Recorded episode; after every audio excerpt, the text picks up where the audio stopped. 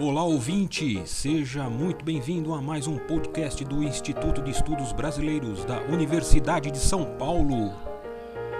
Instituto especializado e sede de acervos importantes de muitos artistas e intelectuais.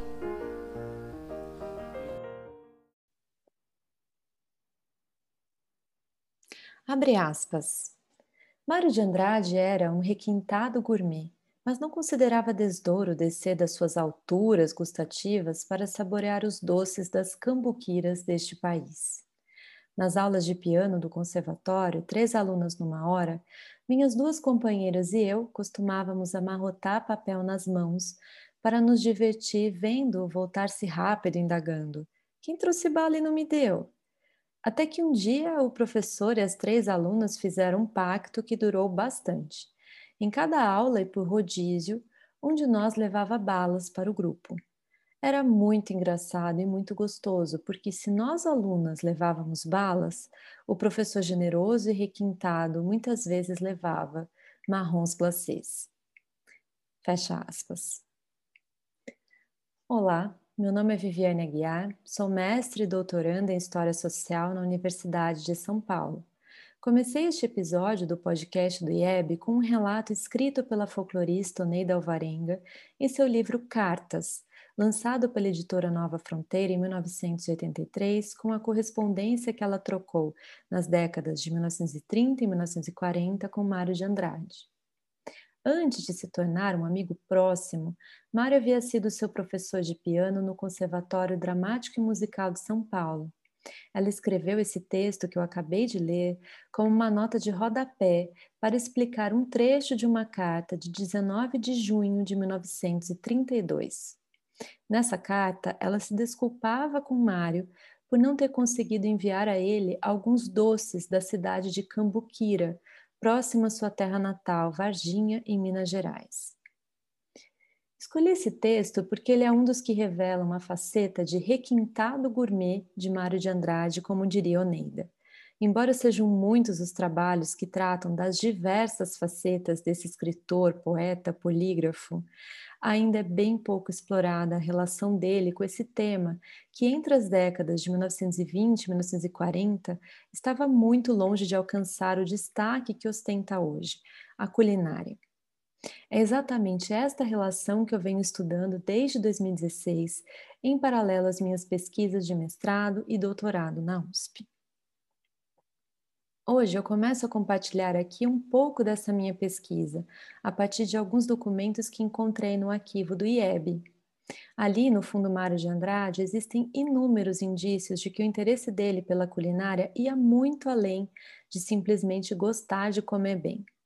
Ele deixou fichas bibliográficas sobre o tema, receitas datilografadas e manuscritas e uma incrível coleção de 23 cardápios de restaurantes e banquetes que ele frequentou entre 1915 e 1940.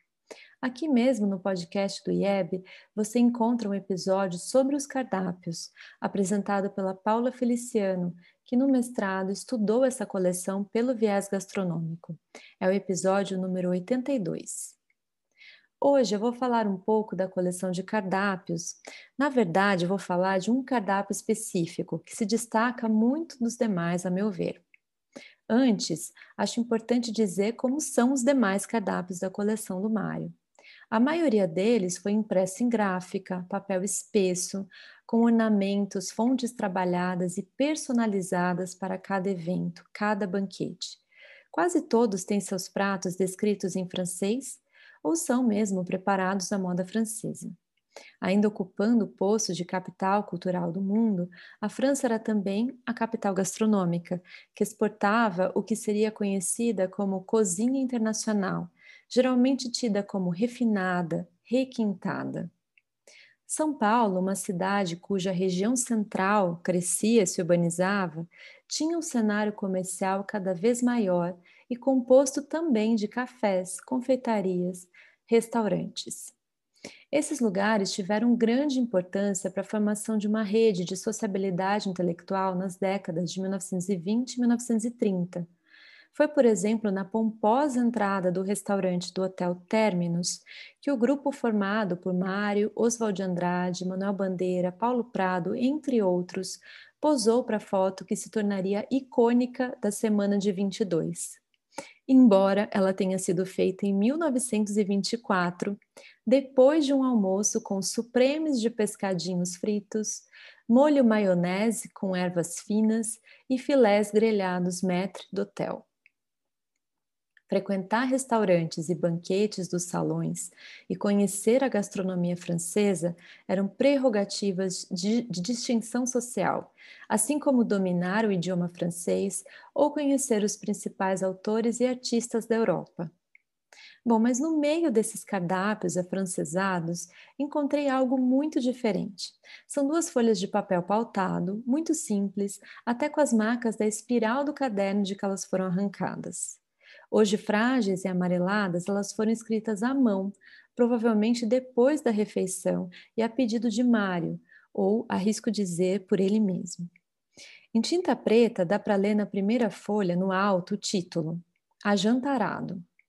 Logo abaixo vem a descrição dos pratos, que eu vou ler agora da forma como aparecem. Abre aspas. Comidorias. Primeiro, sopa rósea com queijo de cabra, Segundo, demonstração prática de que o vatapá não é somente da Bahia. Terceiro, cavala frita e depois preparada com coco. Entre parênteses, nosso escabeche. Quarto, xarel encocado. Sobremesa, melão e caju, bolo fino de coco, entre parênteses, pudim, doce de caju de mulambo com rapadura ou açúcar e inteiro com açúcar chouriço, café. Bebida, água de coco. Fecha aspas. E na segunda folha, idêntica à primeira, a refeição continua. A, abre aspas. Ceia gorda. Creme de camarão. Prato elegante da redinha. Casquinhas de caranguejo. Canjica. Café. Fecha aspas. Na frente da folha existem outras anotações nas margens. Na parte superior, algumas contas feitas a lápis sugerem a divisão dos gastos entre os convidados. Na lateral, virando a primeira folha no sentido horizontal, a gente lê, abre aspas, Desculpas usuais, não tem panela, falta um fogão de ferro, os pratos são poucos. Fecha aspas. No livro Turista Aprendiz, uma reunião dos diários e das crônicas publicadas por Mário de Andrade durante suas viagens ao norte e ao nordeste do país, publicado pela primeira vez pela editora Duas Cidades em 1976, eu encontrei a ocasião do jantarado, ele aconteceu no dia 30 de dezembro de 1928, quando Mário esteve no bairro da Redinha, em Natal, na companhia do amigo que o hospedou na cidade por quase 40 dias, Luiz da Câmara Cascudo. Ouçam o que ele escreveu sobre essa data. Abre aspas. Madrugada partimos para Redinha passar dia com Barôncio Guerra, Cascudinho e eu. Dia ótimo, banho de mar, Almoço formidável, sopa rósea, vatapá, peixe de coco. Chegou Jorge Fernandes. Noite, coqueiros vieram cantar e dançar. Depois veio o oi de São Gonçalo. Dormimos na redinha. Fecha aspas. O ajantarado, um almoço-jantar que deve ter se estendido por todo aquele dia, foi provavelmente servido em um restaurante na Praia da Redinha, em Natal. Eu faço essa inferência por causa das desculpas usuais anotadas na, na, lateral da primeira folha. Elas dão a impressão de que alguém ali parece ter se desculpado com o visitante ilustre, um requintado gourmet de São Paulo, pela ausência de certas modernidades, digamos assim. Afinal, ali não tinha muitas panelas, não tinha muitos pratos à disposição e tampouco tinha um fogão de ferro, ou seja, um fogão a gás ou a carvão, um fogão que não fosse o velho fogão de lenha. À noite, a ceia gorda teve o que foi classificado no cardápio de prato elegante da redinha, um creme de camarão. O camarão já havia provavelmente aparecido dando cor à sopa rósea com queijo de cabra, e era um produto regional, muito encontrado ali, assim como o peixe xarel e o caju, tão regionais quanto os grupos de coco e de São Gonçalo que apareceram na casa à noite, acompanhando as comidorias. E aqui eu chego à questão que me surgiu ao encontrar esse cardápio, porque Mário, um requintado gourmet, como diria o Neida Alvarenga, quis registrar exatamente esta refeição e guardar o registro dela no meio de sua coleção de cardápios? Bom, Falar em cozinha brasileira naquela época era falar em comidas que os discursos higienistas classificavam como pesadas e indigestas. Elas não tinham nada a ver com o refinamento esperado dos pratos da gastronomia francesa. E a maioria dos intelectuais, a quem Mário ironicamente vai chamar de bons comedores, exaltava os pratos refinados franceses na mesma medida em que considerava o firado de feijão, o leitão assado, a culinária de casa do dia a dia como inferiores.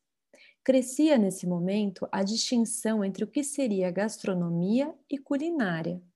A gastronomia era praticada no espaço público dos salões, das confeitarias, dos restaurantes, para uma sociabilidade majoritariamente masculina.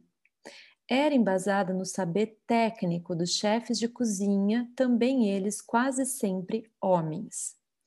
A culinária, por outro lado, era aquela praticada no interior das cozinhas domésticas por mulheres envolvendo pratos tradicionais e um saber empírico transmitido pelas gerações.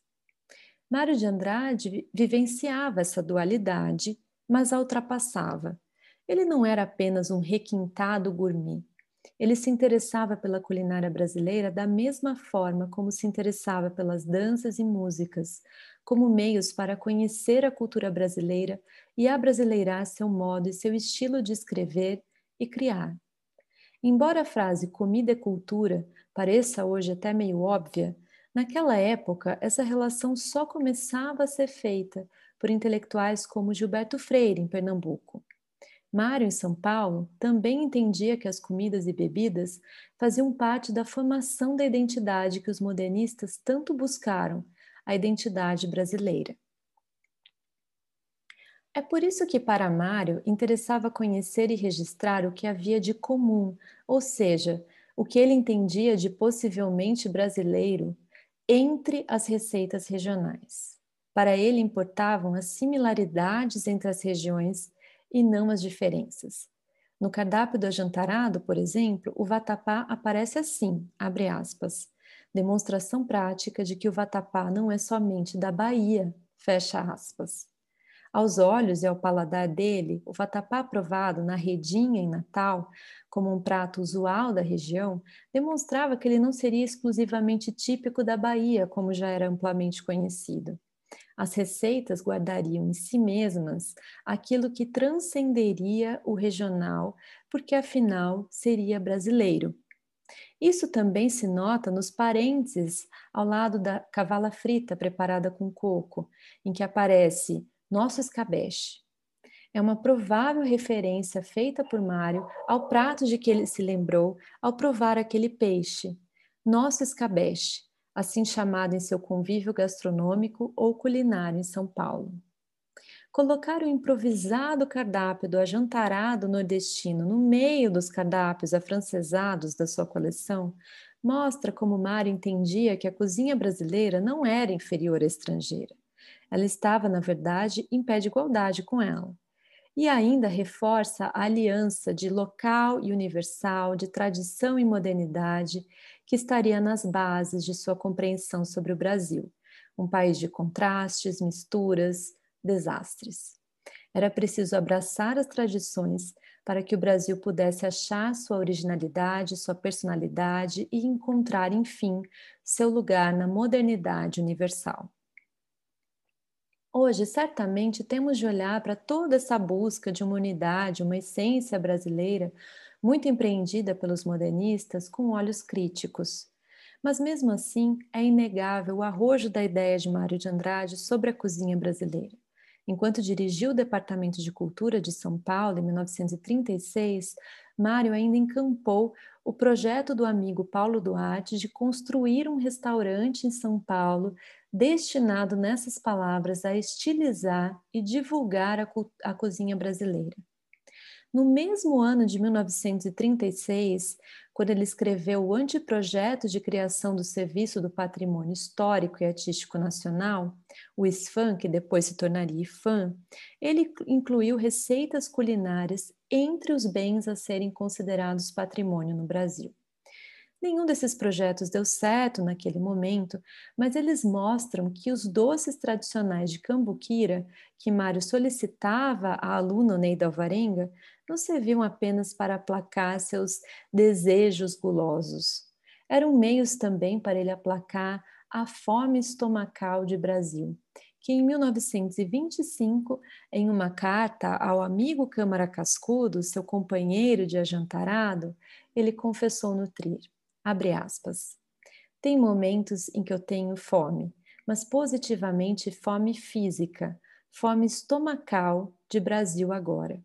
Até que enfim sinto que é dele que me alimento. Fecha aspas. Muito obrigada por me acompanhar até aqui e até a próxima. Este podcast do Instituto de Estudos Brasileiros chega ao final. Esperamos que tenham gostado e em breve retornaremos com um novo assunto para você.